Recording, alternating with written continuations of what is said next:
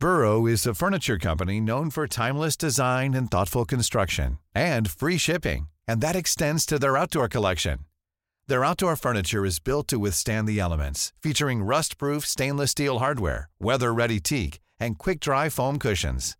For Memorial Day, get 15% off your Burrow purchase at burrow.com slash ACAST and up to 25% off outdoor. That's up to 25% off outdoor furniture at burrow.com slash ACAST.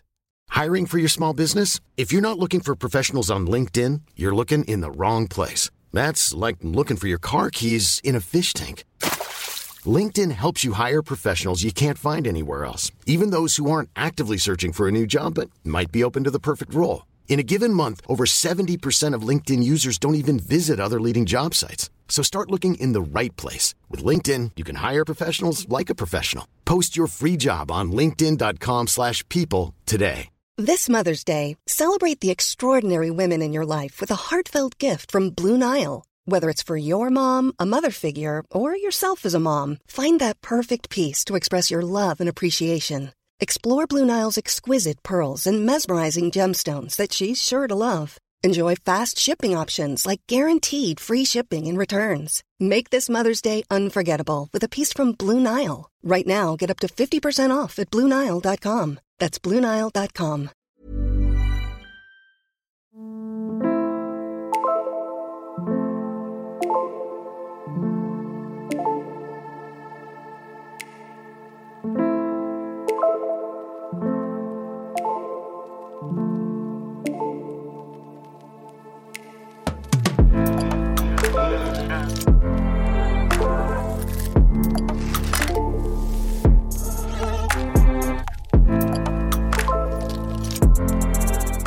سلام.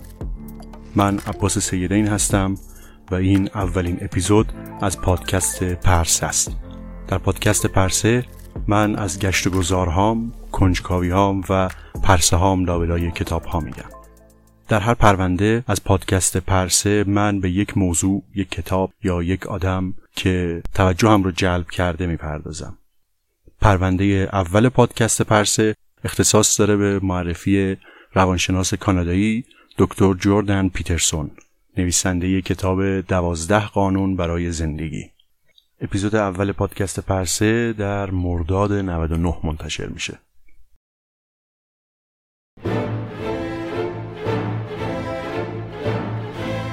I want to go talk to Peterson. Peterson, do you have any comments on the Nazi presence at your protest? Jordan B. Peterson He's become awfully popular with some people and massively unpopular with others. Learn to think, learn to speak, learn to read. I think that Jordan Peterson needs to have his teaching license revoked. I am not going to be a mouthpiece for language that I detest. Well, so what do you do in the face of that suffering? Try to reduce it. It's also not a free speech issue. You're just a dick. Okay, so here's the problem. There's a big problem here.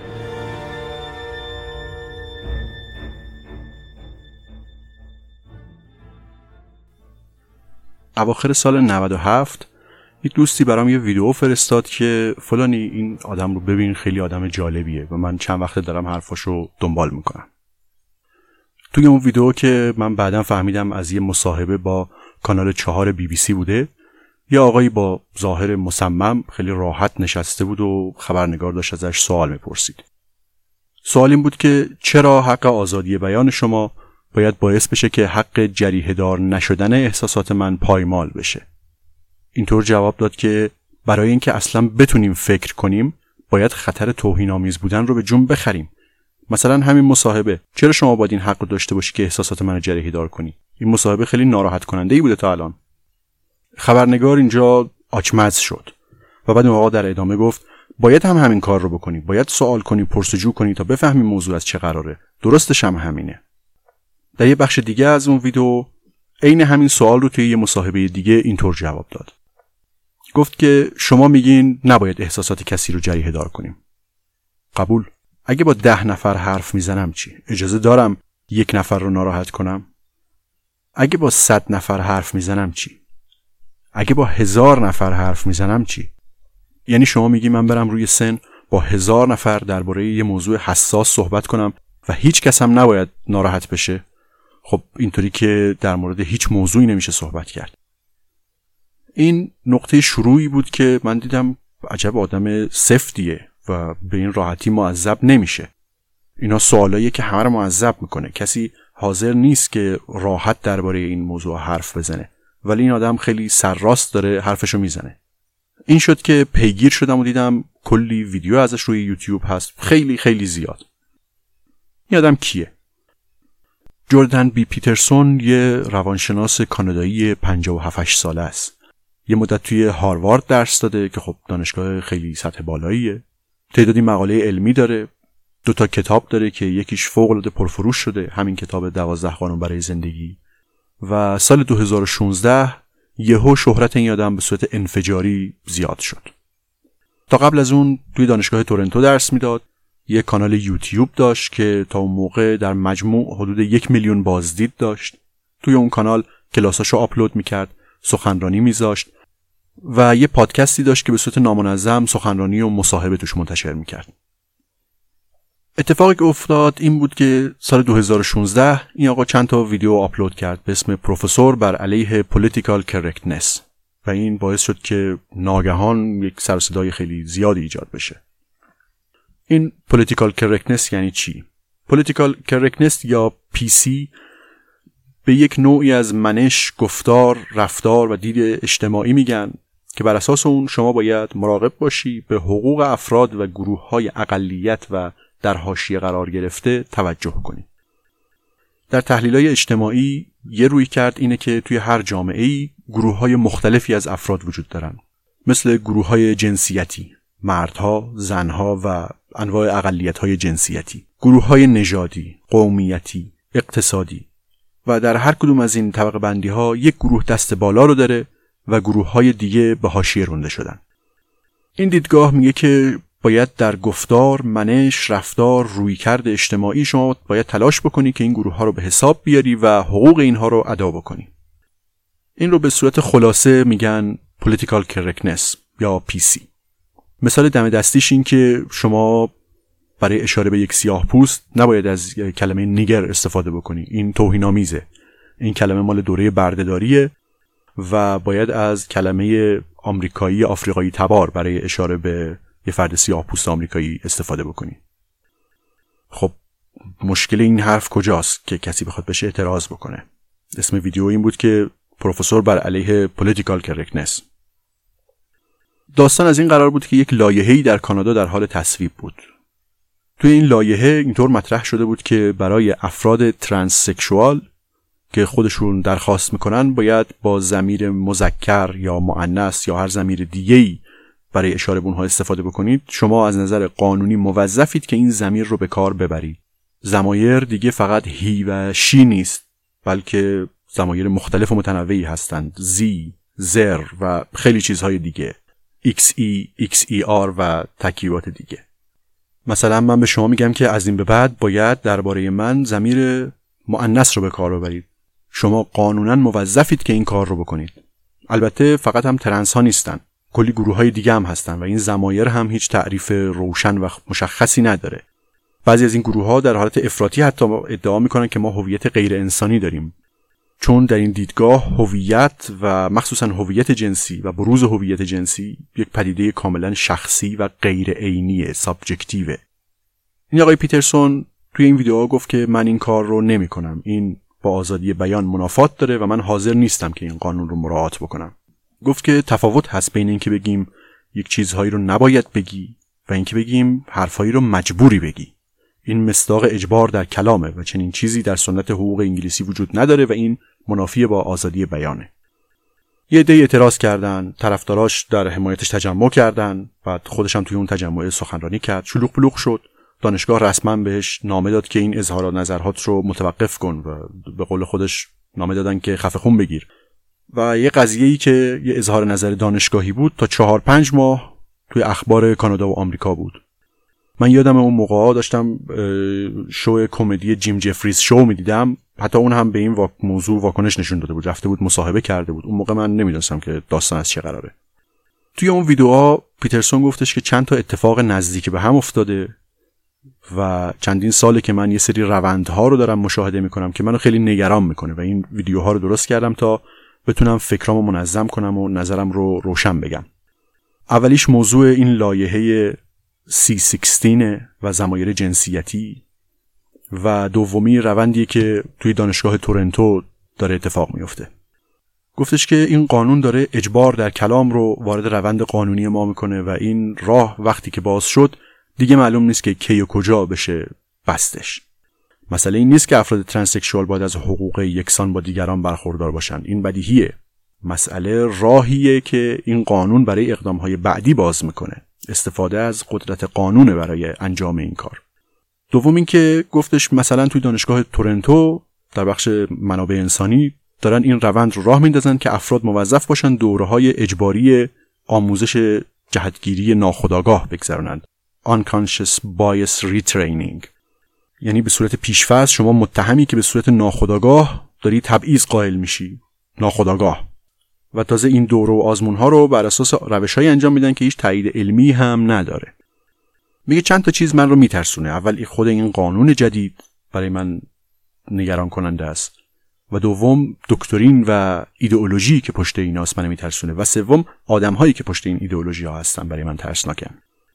در پشت این لایحه و قوانین یه سری پیشفرض هایی درباره طبیعت انسان وجود داره که به نظر من ایدئولوژیکه و خطرناکه. هر قانونی یه مجموعه از فکرها و ایده های مرتبط باش همراه هست که مبنای تفسیر اون قانونه.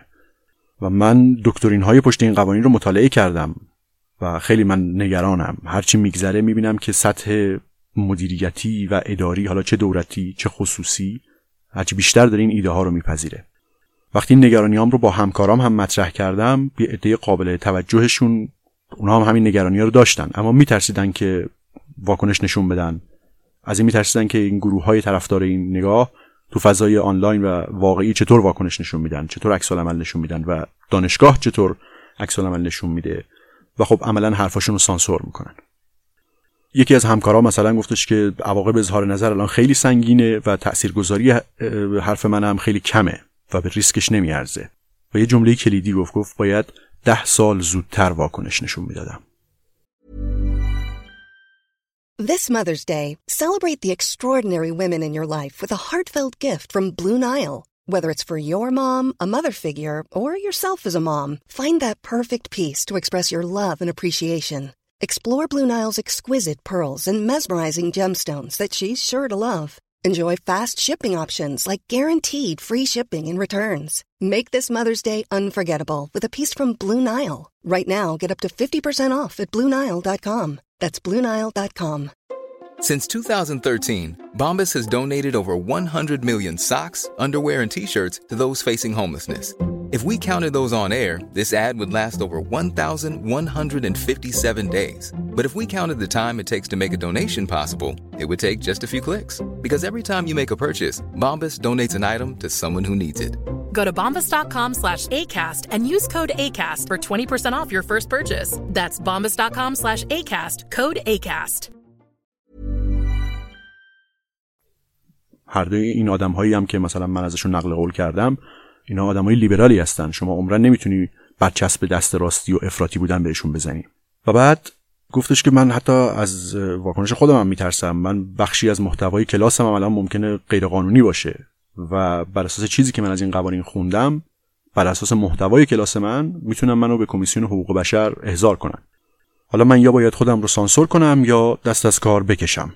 اما من مدت پیش تصمیم خودم رو گرفتم که اون چیزی که به نظرم حقیقت می‌رسه بگم. این که من این فکر رو می‌کنم حقیقته. اما لزوما به معنی این نیست که اون چیزی که من میگم حقیقته. دقیقا به همین دلیله که ما به آزادی بیان نیاز داریم. اصلا چرا ما به آزادی بیان نیاز داریم؟ موضوع اینه که وقتی طرفین یه مسئله نتونن به راحتی نظرشون رو بگن اتفاقایی میفته شما میگین هیت سپیچ ممنوع. یعنی نف... کلام نفرت آمیز ممنوع. اما معلوم نیست که کلام کی از نفرت نشأت گرفته. هر موضوعی که حساس باشه خب شدیدا مستعد اینه که طرفین موقع حرف زدن عصبانی بشن. هر عصبانیتی نشانه نفرت نیست. اگه ما این امکان رو نداشته باشیم که آزادانه حرفامون رو بزنیم اونایی که حرفاشون اتفاقا از سر نفرته اونا ناچار به سکوت میشن و میرن زیر زمین و ما دیگه نمی‌تونیم بفهمیم چه فکری تو سرشونه. نکته بعدی اینه که من دارم درباره این قانون توی کانادا حرف می‌زنم. اما مطمئن باشید که این یک نمونه ای از اتفاقاتی که در کلیت غرب در حال رخ دادنه. وقتی این قوانین و بخشنامه های مربوط به اینها رو نگاه می‌کنیم یک کلمات و عباراتی که در اونها استفاده شده خیلی نزدیک و مشترکی با زبانی که اکتیویستا استفاده می‌کنن. های این قوانین و اصطلاحاتی که استفاده می‌کنن اینا خیلی مهمه. اینا چی هست؟ حواسمون هم هست که این تعاریف دیگه حتی فکت هم نیستن. اینا فکتایی که اگه شما باش روبرو بشی تعقیب قانونی داره. بعد یک لیستی آورد از تعاریفی که توی سایت کمیسیون حقوق بشر ایالت اونتاریو کانادا آمده هویت جنسی جندر آیدنتیتی اینطور تعریف شده که تجربه درونی و شخصی هر فرد از جنسیت اینکه خود را مرد زن هر دو هیچ کدام یا هر جا در طیف می‌بیند. پیترسون میگه یه مشکلاتی داره این تعریف. این ایده که جنسیت یک طیفه به هیچ وجه بدیهی نیست باید اثبات بشه و شواهدی هم برش نیست. جنسیت زیست شناختی یک پدیده باستانیه و صدها میلیون سال قدمت داره. اینکه جنسیت شما از ویژگی های زیست شناختی شما مستقل باشه این هم یه گزاره است نه یه فکت. در بهترین حالت یک نظره که به نظر من یک نظر ناآگاهانه و سیاسی هم هست و حالا قانون پشت سر این نظره. بروز جنسیت یا gender expression طریقی که افراد به صورت عمومی جنسیت خود را بروز می دهند از طریق جنبه از لباس، آرایش مو، آرایش چهره، زبان بدن، صدا و غیره.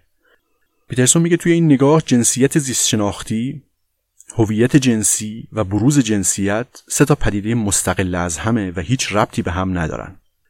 توی ادامه این تعریف هم خیلی روشن گفته که هویت جنسی به صورت بنیادی هیچ ارتباطی با جهتگیری جنسیتی نداره. پیترسون میگه این حرف مطلقا مزخرفه. رابطه این دوتا یعنی رابطه جنسیت زیست شناختی و هویت جنسی یه چیزی بیشتر از حدود 95 درصده. این یعنی ارتباط مستقیم و کامل برای اکثریت کاملا مطلق. پس حالا این عبارتی که حالا تو متن قانون اومده کاملا برخلاف فکته. اینکه یک اقلیت خیلی کوچکی از جامعه بین این دوتا تفاوت می‌بینن که واقعیت هم داره این دلیل نمیشه که این دوتا به صورت بنیادی مستقل از هم باشن. وقتی دوتا چیز به صورت نسبی هم به هم مربوط هستن دیگه مستقل نیستن. وای به حال وقتی که به صورت تقریبا کامل به هم وابستن. دیگه به هیچ وجه نمیشه گفت که به صورت بنیادی مستقلند. افرادی که خارج از تقسیم دو دوی جنسیت قرار می‌گیرن یه چیزی حول و حوش 3 دهم درصد افرادن. یعنی 99 ممیز 7 دهم درصد همون هویت جنسی رو دارن که جنسیت زیست شناختیشون میگه. از بین اون اکثریت مطلق هم یه چیزی حدود 97 98 درصد همون جنسیت رو بروز میدن و جهتگیری جنسیشون هم همون رو نشون میده. پس این ایده که اینها بنیادن از هم مستقلا کلا باد هواست. بازم تاکید می‌کنه که مسئله واقعیت این امر نیست که یک اقلیتی وجود دارن که با این تعریف دودویی از جنسیت سازگار نیستن. مسئله اینه که ایده های پشت این قوانین و تعاریفی که مبنای تدوین قانونی قرار گرفتن یه شکل دیستورت شده و ایدئولوژیکی از واقعیتن. توی همون تعریف قانونی هم نوشته که این ستا تعریف ثابتی ندارن و در طول زمان با تصمیمات دادگاه با مطالعات علوم اجتماعی و استفاده های هر روزه تعیین میشن. تو متن بخشنامه های کمیسیون حقوق بشر هم اومده که زمایر یکی از این بروزهای جنسیتی هستند و حالا قانونا اگر کسی از من بخواد با زمیر غیر جنسی یا هر زمیر دیگه‌ای برای اشاره به اونها استفاده بکنم من قانونا موظفم این کار رو بکنم. ولی من حاضر نیستم این قانون رو مراعات کنم. نکته بعدی اینه که این کار نه فقط جرمه بلکه جرم ناشی از تنفره. این هم یک بخش دیگه ای از ماجراست. اگه شما به کسی آسیب برسونی مرتکب یک جرمی شدی. اما اگر ثابت بشه که جرم شما جرم ناشی از تنفر بوده هیت کرایم بوده این جرم سنگین تریه و در این متنهای مرتبط با اون لایحه اومده که استفاده از این زمایر هم شامل همین هیت کرایم میشه. عدم استفاده از این زمایر. نکته دیگه که پیترسون اشاره می‌کنه اینه که این گروه های اقلیت جنسی هر چند وقت یه بار یه حرف جدیدی به اسمشون اضافه میشه. اولش LG بود بعد شد LGBT بعد شد LGBTQ حالا شده LGBTQ+ میگه اتفاقی که داره میفته اینه که به صورت تئوریک این گروه ها باید انقدر زیاد بشن تا به تعداد نفرات برسن. چون هیچ دو نفری دقیقا که مثل هم نیستن و مسئله هاشون مثل هم نیست. خب حالا این شد راه حل که ما بیایم نیروی قانون رو بذاریم پشت سرش برای اعمال این حرف. میگه مثلا توی فیسبوک الان بیشتر از هفتاد تا زمیر به رسمیت شناخته شده و هیچ اتفاق نظری هم در مورد این زمایر وجود نداره. یه جوکی نقل می‌کنه از یه کمدیانی میگه که اگه یه کسی بیاد به تو بگه عوضی تو نمی‌تونی بری شکایت کنی. چون تشخیص این که تو عوضی هستی یا نه اصلا طبق تعریف با خودتو نیست. تعیین هویت تو به صورت 100 درصد که با خودت نیست. اینی که هویت من دقیقا همون چیزیه که خود من میگم این حرفی که بچه دو ساله است. به همین دلیل است که بچه دو ساله نمی‌تونه با بقیه خوب بازی بکنه چون خود محوره. چیزی که باید تا چهار سالگی یاد می‌گیره و حالا خب اگرم از غذا یاد نگیره تا آخر عمر یاد نمی‌گیره. اینه که هویت تو عملا یک مذاکره و توافق با دیگرانه لحظه به لحظه در تمام عمرت. هویت هم از این جهت مثل اعتبار و شهرت اجتماعیه. آیا آدما همون شهرت و اعتباری که خودشون می‌خوان به دست میارن؟ و میگه که ما با نوشتن این قانون اومدیم و دیدگاه ساختارگرایی اجتماعی رو قانونش کردیم. ساختارگرایی اجتماعی تو شکل افراتیش میگه که تمامی عناصر هویت انسانی بر ساخته های اجتماعی هستند. چیزی به اسم طبیعت وجود نداره. یه تناقضی هم توش هست. از یه طرف میگن که هویت شما کاملا شخصی و subjective و ساخته خودتونه و از طرف دیگه میگن همه چیز بر ساخته اجتماعیه. خب ظاهرا این آدم هایی که این ایده ها رو پیش می‌برن اصلا سازگاری منطقی براشون مطرح نیست.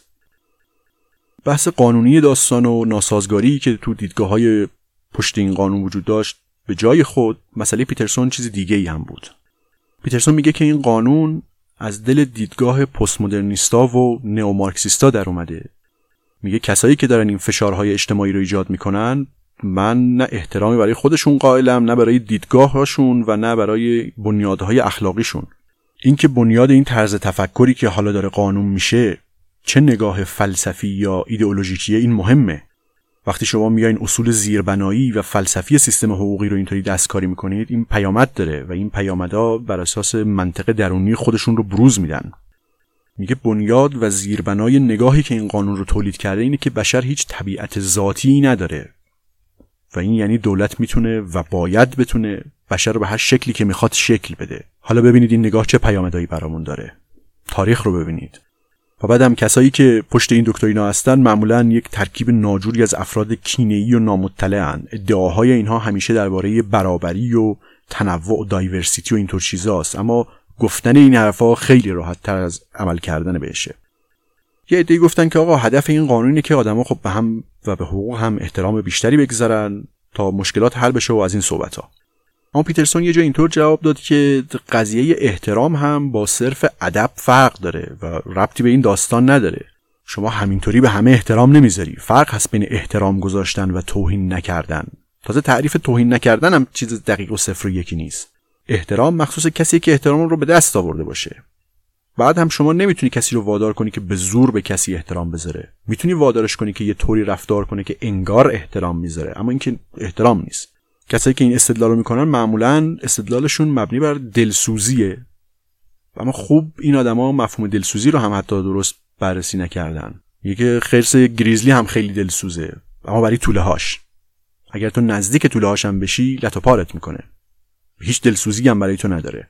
این یک رویه دیگه دلسوزیه. این فکر که با همه همدردی و دلسوزی کنیم تا همه چیز خوب پیش بره این فوق العاده ساده لوحانه است. شما نمی‌تونی با همه یه دست همدردی بکنی. و این مشکل عملی خیلی بزرگیه. استدلال دیگه پیترسون در نقد این قانون و دیدگاه های پشت این قانون این بود که این با آزادی بیان منافات داره و گفت فرق هست بین این که بگیم یک چیزهایی رو اجازه نداری بگی و یک چیزهایی هست که باید بگی. همونطور که اول اپیزود گفتم پیترسون میگه که برای اینکه قادر باشیم فکر کنیم باید بتونیم حرف بزنیم. این یعنی چی؟ یه تحلیل روانشناسی ایران می‌کنه. میگه که تقریبا هیچ کس نمی‌تونه فکر بکنه. منظورم این نیست که آدم ها رو تحقیر بکنم. فکر کردن واقعا کار سختیه. باید بتونی چند تا دیدگاه متناقض همزمان تو ذهنت نگه داری و با هم مقایسه بکنی. اما در مقابل همه می‌تونن حرف بزنن و اتفاقا اکثر آدما موقع حرف زدنه که خودشون هم می‌فهمن که واقعا چی دارن فکر می‌کنن. اصلا اینکه مشاوره و تراپی جواب میده یکی از دلایلش همینه. وقتی فرد شروع می‌کنه به حرف زدن و همینطور آزادانه حرفاش رو می‌زنه و از مشکلاتش میگه کم کم تناقضا و گرفت و گیرا برای خودش هم روشن میشه. حالا چی میشه اگه بگیم تو حرف نزن؟ من یه حس ناراحتی خیلی عمیقی دارم و خب احتمالا برای خودم هم حتی خیلی خیلی دقیق ابعاد موضوع و دلیل ناراحتیم روشن نیست. و تا وقتی نتونم حرف بزنم نمی‌تونم بفهمم که این ناراحتیم چقدر درسته یا چقدر بجاست یا بجا نیست. در اجتماع هم اگه ما اجازه ندیم افراد حرفشون رو بزنن که خب قاعدتا وقتی حرف بزنن یک بخش عمدهش پرت و پلاست نمی‌تونیم به درک روشنی برسیم که مشکل واقعا چیه. بعد از جلسات دانشگاه و مناظره و تظاهرات در مخالفت و موافقت با پیترسون و اینا این خیلی مورد توجه رسانه ها قرار گرفت. چند تا مصاحبه خیلی جنجالی داشت که توی بخش بعدی سعی می‌کنم بهشون اشاره بکنم. این ماجراها باعث شد که شهرتش خیلی زیاد بشه. همزمان با این کتاب جدیدش هم منتشر شد که قبلتر نوشته بود و تو مراحل آماده سازی بود. و یکو میلیونی کتاب فروش رفت تور کتاب گذاشت شروع کرد به سخنرانی کردن و دور دنیا گشتن و این تور تا همین چند وقت پیش ادامه داشت. اما راستش رو بخوای اصل حرفی که این آدم می‌زنه و جان کلامش این بحثا نیست که جنبه سیاسی داره. اون یه چیزای دیگه ای میگه که به نظرم خیلی خیلی مهمتره. یه جایی خبرنگاری ازش پرسید که تو چرا اینقدر عصبانی هستی؟ با یک لحن نسبتا بیادبانه ای هم پرسید. پیترسون جواب داد که خب عصبانی الان همینجا منظورته. تو به عنوان خبرنگار می‌تونستی از من هزار تا سوال بپرسی که یک مفهومی رو روشن بکنه. مثلا از من بپرسی که خب چرا هر جا میرم مدام با آدمای روبرو هستم که میگن آقا ما داریم حرفای تو رو گوش میدیم و زندگیمون بهتر شده. اما نیم ساعتی که داریم با هم حرف می‌زنیم تو داری مدام سعی می‌کنی من یه گوشه گیر بندازی. تازه نه بر اساس حرفایی که خودم زدم بلکه بر اساس گزینش و تحریف اون حرفا. توی یک سال گذشته بیشتر از 120 هزار نفر توی طول سخنرانی های من شرکت کردن. چرا؟ یه استاد دانشگاه نسبتا گمنامی توی کانادا مگه چی میگه که از یه طرف این همه مقاله پر از جعل و تحریف دربارش می نویسن از طرف دیگه این همه توی دنیای واقعی و دنیای مجازی حرفاش خریدار داره. یه بخش دیگه از اون ویدئویی که اول اپیزود گفتم یه تیکه از یه جلسه پرسش و پاسخ آنلاین بود. پیترسون هر چند ماه یه بار یه جلسه سوال جواب آنلاین برگزار می‌کنه و به یه تعدادی از سوالایی که مردم براش میفرستن جواب میده. قسمتی که من برای اولین بار دیدم و متوجه شدم که کار این آدم جنبه دیگه ای هم داره یکی از همین سوال جوابا بود. سوال این بود که دختر من در سن 24 سالگی در اثر افسردگی خودکشی کرد. چطور میشه به کسی که قصد خودکشی داره کمک کرد؟ پیترسون گفتش که خب اول از همه خب من واقعا متاسفم این خیلی ناراحت کننده است. بعد مکس کرد و نتونست جملهش رو ادامه بده. گفت یکی از دوستان خانوادگی ما دوستای پدر مادرم بودن که نوشون خودکشی کرده بود. و بعد اینجا اشکش در اومد عملا. شروع کرد به صحبت درباره افسردگی اینکه دلایل خیلی خیلی زیادی داره. ما هنوز همه اینها رو نمی‌فهمیم. و بعد خطاب به خانواده فرد بازمانده گفت. گفتش که مسئله خودکشی همینه. بازمانده ها مدام با این سوال زندگی می‌کنن که چیکار باید می‌کردم؟ آیا می‌تونستم بیشتر کمک کنم؟ بیشتر می‌تونستم به حرفش گوش بدم؟ به اون دوست پدر و مادرم هم که نوشون خودکشی کرده بود گفتم آیا تو مدام شوهرت رو سرزنش می‌کنی که ببین چقدر پدر بزرگ بی بودی؟ نتونستی پدر بزرگ خوبی باشی نوت خودکشی کرده؟ گفت نه هیچ وقت این کارو نمی‌کنم. گفتم خب پس با خودت هم این کارو نکن. بعد از همه تلاشایی که ما برای کمک به فرد دچار افسردگی می‌کنیم همچنان این امکان هست که کمک ما نتیجه نده چون ما هنوز خیلی چیزا رو در مورد افسردگی نمی‌دونیم. آره شاید یه کاری کرده باشی که مستحق سرزنش باشه اما اصل بیگناهی رو فراموش نکن. اینو باید درباره خودت هم به کار ببری. تو قادر مطلق نیستی. باید تلاش بکنی تا بعد از سوگواری کمترین میزان درد و رنج رو هی به دنبال خودت بکشی. این سوال و جواب یک جنبه دیگه ای از پیترسون رو به من نشون داد. حالا نه فقط جنبه احساسی و عاطفیش که با خوندن سوال یک نفر و شنیدن رنج یک نفر اشکش در اومد بلکه اینکه در اوج این واکنش احساسی باز همچنان خیلی روشن حرفش رو زد غرق در احساساتش نشد و جوابی که داد علاوه بر همدردی جنبه های مختلف موضوع رو بررسی کرد تا بتونه یک جواب مثبتی بده و کمک کنه این بخشی از کار پیترسونه که بیشتر دربارش حرف می‌زدیم و شاید همون دلیلی باشه که به قول خودش هر جا میره میگه که آدما میگن ما از تو ممنونیم تو زندگی ما رو بهتر کردی.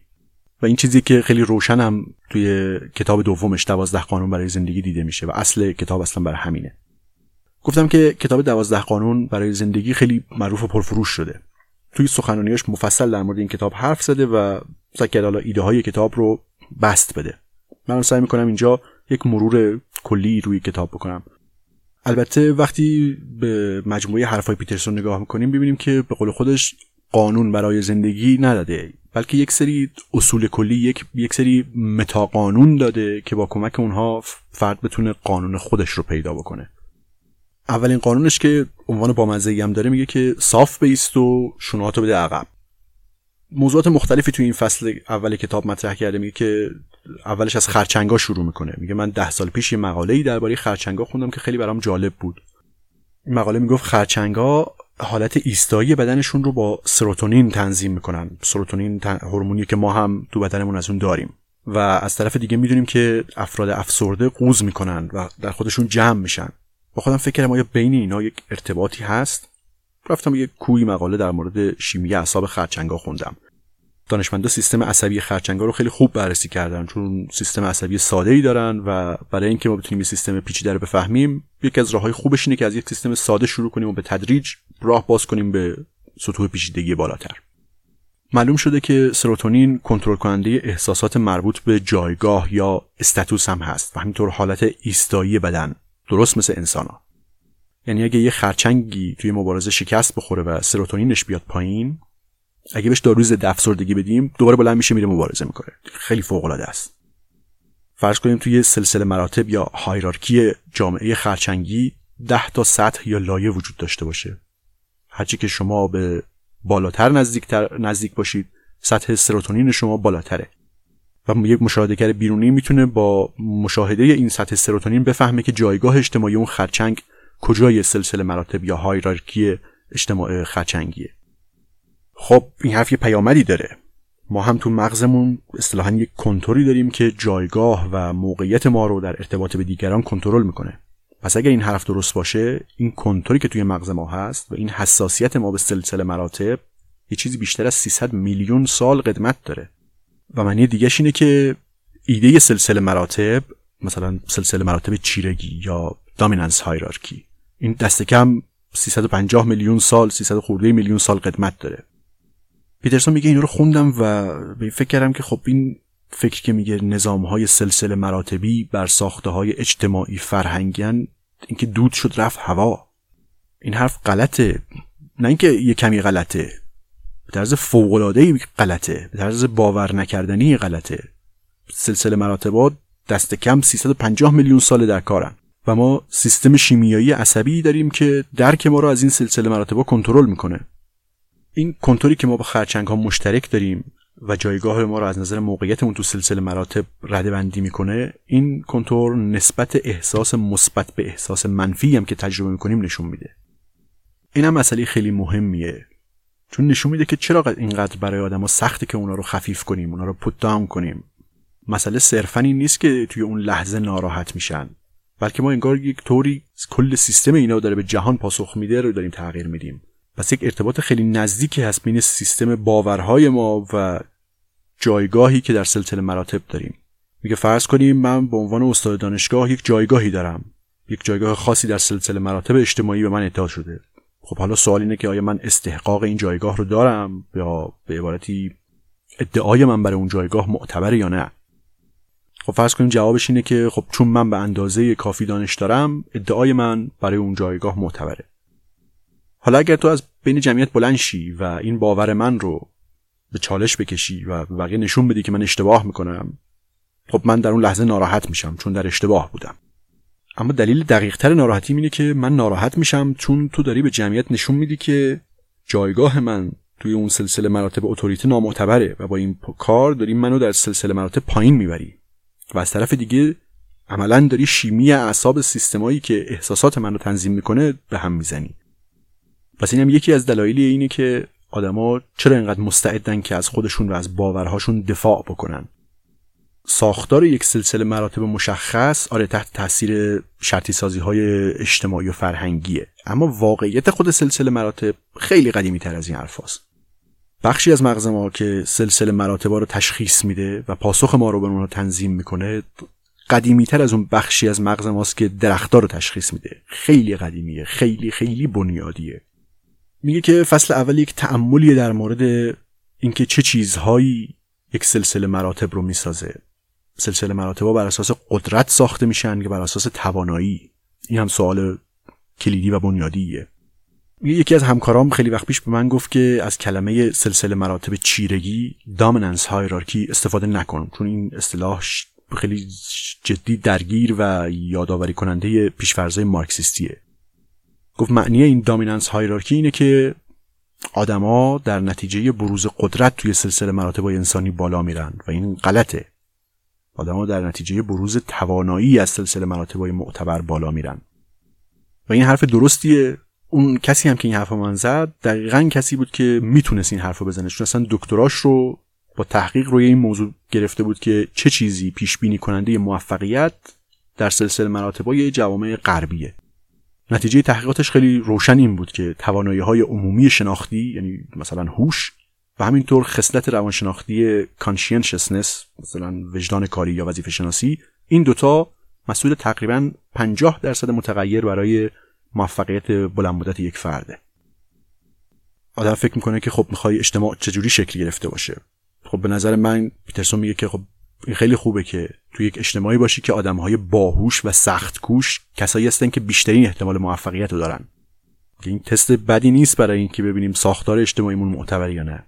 مخصوصا وقتی اینو در نظر بگیریم که چقدر چیزها تو زندگی گنگ و رندوم و تصادفی اتفاق میفته پس اگر اون چیزهای تصادفی رو بذاریم کنار هوش و وجدان کاری سخت کوشی و باهوش بودن مهمترین دلایل موفقیت مهمترین پارامترهای سازنده موفقیت مثلا میگه که اگه بخوایم موقع تولد یه نفر جایگاهش رو در چهل سالگیش پیش بینی بکنیم خیلی بهتره که موقع تولد سه واحد انحراف معیار بالاتر از هوش متوسط باشه تا اینکه به همین اندازه بالاتر از ثروت متوسط باشه. در ادامه فصل اول قانون فصل اول اینکه صاف بایست و شونه‌هات رو به عقب یک فرمان و یک دستوری برای اینه که خب چطوری خودت رو در جهان ارائه بکنی. تو باید یک جوری خودت رو عرضه بکنی که باعث سرفکندگی نشه. پیامد این سرفکنده شدن این به هم ریختن عاطفیه dysregulation عاطفیه. درد بیشتر احساس مثبت کمتر. و پیترسون میگه بهترین راه برای اینکه خودت به جهان ارائه بکنی اینه که صاف بیست مستقیم خودت رو گشوده کن فضا رو اشغال کن. این مسئله فقط هم اعتماد به نفس داشته, داشته باش نیست. یک جنبه دیگه هم داره. میگه این که گشوده با جهان روبرو بشی با شجاعت روبرو بشی تو با این کار داری خودت رو آسیب پذیرتر می‌کنی. اما از طرف دیگه این صاف ایستادن نشانه اعتماد به نفسه و اینطوری بیشتر احتمال داره که آدما با حرف تو با تعمل روبرو بشن. یه جنبه درونی داره اینکه شما می‌تونید با صاف ایستادن مود خودتون رو تنظیم بکنید. چون نحوه ایستایی بدن خیلی نزدیک با سطح سروتونین و تنظیم احساسات مرتبطه. جنبه دیگهش اینه که اگه صاف بیستی و خودت رو به این شکل جهان عرضه بکنی دیگران هم احتمال بیشتری داره که تو رو جدی بگیرن. و اینطوری یک طوری با شما برخورد می‌کنن انگار حرفی داری که باید شنیده بشه. پس موضوع شجاعت در برخورد موضوعی که پیش روی تو قرار گرفته. یه قانون دیگه ای چنین چیزیه. میگه که حقیقت رو بگو یا دست کم دروغ نگو. پیترسون میگه گفتن حقیقت در هر سطحی که ما بهش واقفیم. گفتن حقیقت ضرورت مطلقه. مسئله فقط این نیست که این حرفی که من دارم می‌زنم حقیقت داره. طبیعتا اینطور نیست. من با این همه نقص و خطا و جهتگیری و تعصب و نقطه کور و هزار گرفت و گیر شخصیتی و شناختی طبیعیه که به حقیقت دسترسی نداشته باشم. اما اون چیزی که به نظرم حقیقت می‌رسه این رو باید بگم. قبلتر گفتم که پیترسون نقش آزادی بیان رو در رسیدن جمعی به حقیقت چطور می‌بینه؟ گفتم که پیترسون میگه ما عموما با حرف زدن که فکر می‌کنیم و می‌تونیم یک قدمی به سوی حقیقت برداریم. پس بیان کردن اون چیزی که به نظرمون حقیقت می‌رسه کاملا ضروریه. مثلا درباره خودش که بلند شد و به اون قانون زمای جنسیتی اعتراض کرد میگه که خب من چرا باید کار زندگیمو به خطر بندازم؟ بابت یه فکری که حالا درباره این قانون رو توی سرم هست. چون که اینکه آدم قادر باشه حقیقتش رو بیان بکنه تنها مانع در برابر جهنمه. و وقتی ما به تاریخ نگاه می‌کنیم می‌بینیم که وقتی اوضاع خراب میشه چقدر می‌تونه خراب بشه. اون وقت می‌فهمیم که از دست دادن شغل که چیزی نیست. تو چنین موقعیتی حتی سکوت کردن هم یعنی ریسک بیشتر. بیشتر آدما ریسک سکوت کردن رو درک نمی‌کنن. اما پیترسون میگه من فهمیدم. چون چهل سال دارم این موضوع رو درباره نظامای توتالیتر و نقش مردم توی این نظام مطالعه می‌کنم. درباره این گفتن حقیقت یه بار ازش سوال کردن که فرض کن خانواده آن فرانک توی خونه تو قایم شدن و حالا نازیه اومدن دم در سراغ گرفتن. آیا بازم میگی که راستشو بگو؟ آیا حاضری بگی که اینا توی خونه تو قایم شدن؟ جوابی که داد خیلی تلخ و شوکه کننده بود. گفتش که برای اینکه کار به جایی برسه که آن فرانک بیاد توی خونه من قایم بشه و نازیا بیان در خونه خیلی ها خیلی دروغ ها رو باید گفته باشن یا خیلی جاها که نباید سکوت کرده باشن.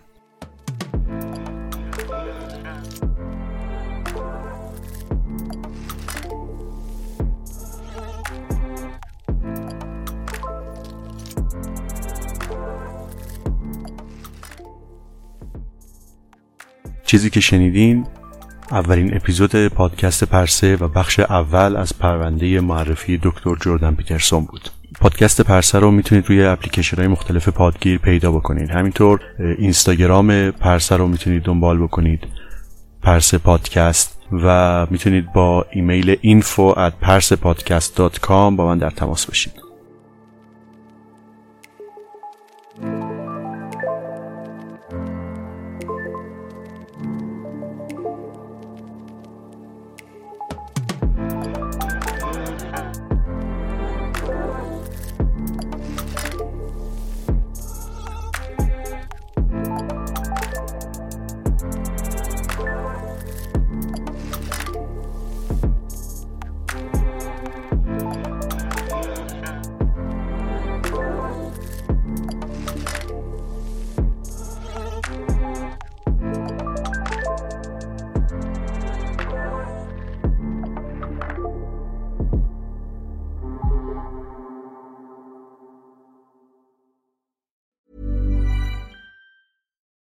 Deserves the best, and there's no better place to shop for Mother's Day than Whole Foods Market. They're your destination for unbeatable savings, from premium gifts to show-stopping flowers and irresistible desserts. Start by saving 33% with Prime on all body care and candles. Then get a 15-stem bunch of tulips for just $9.99 each with Prime. Round out Mom's menu with festive rosé, irresistible berry chantilly cake, and more special treats. Come celebrate Mother's Day at Whole Foods Market. A lot can happen in the next three years. Like a chatbot may be your new best friend. But what won't change? Needing health insurance. United Healthcare Tri Term Medical Plans are available for these changing times. Underwritten by Golden Rule Insurance Company, they offer budget friendly, flexible coverage for people who are in between jobs or missed open enrollment. The plans last nearly three years in some states, with access to a nationwide network of doctors and hospitals. So, for whatever tomorrow brings, United Healthcare Tri Term Medical Plans may be for you. Learn more at uh1.com. Planning for your next trip? Elevate your travel style with Quince. Quince has all the jet setting essentials you'll want for your next getaway, like European linen, premium luggage options, buttery soft Italian leather bags, and so much more. And is all priced at 50 to 80% less than similar brands. Plus, Quince only works with factories that use safe and ethical manufacturing practices. Pack your bags with high-quality essentials you'll be wearing for vacations to come with Quince. Go to quince.com/pack for free shipping and 365-day returns.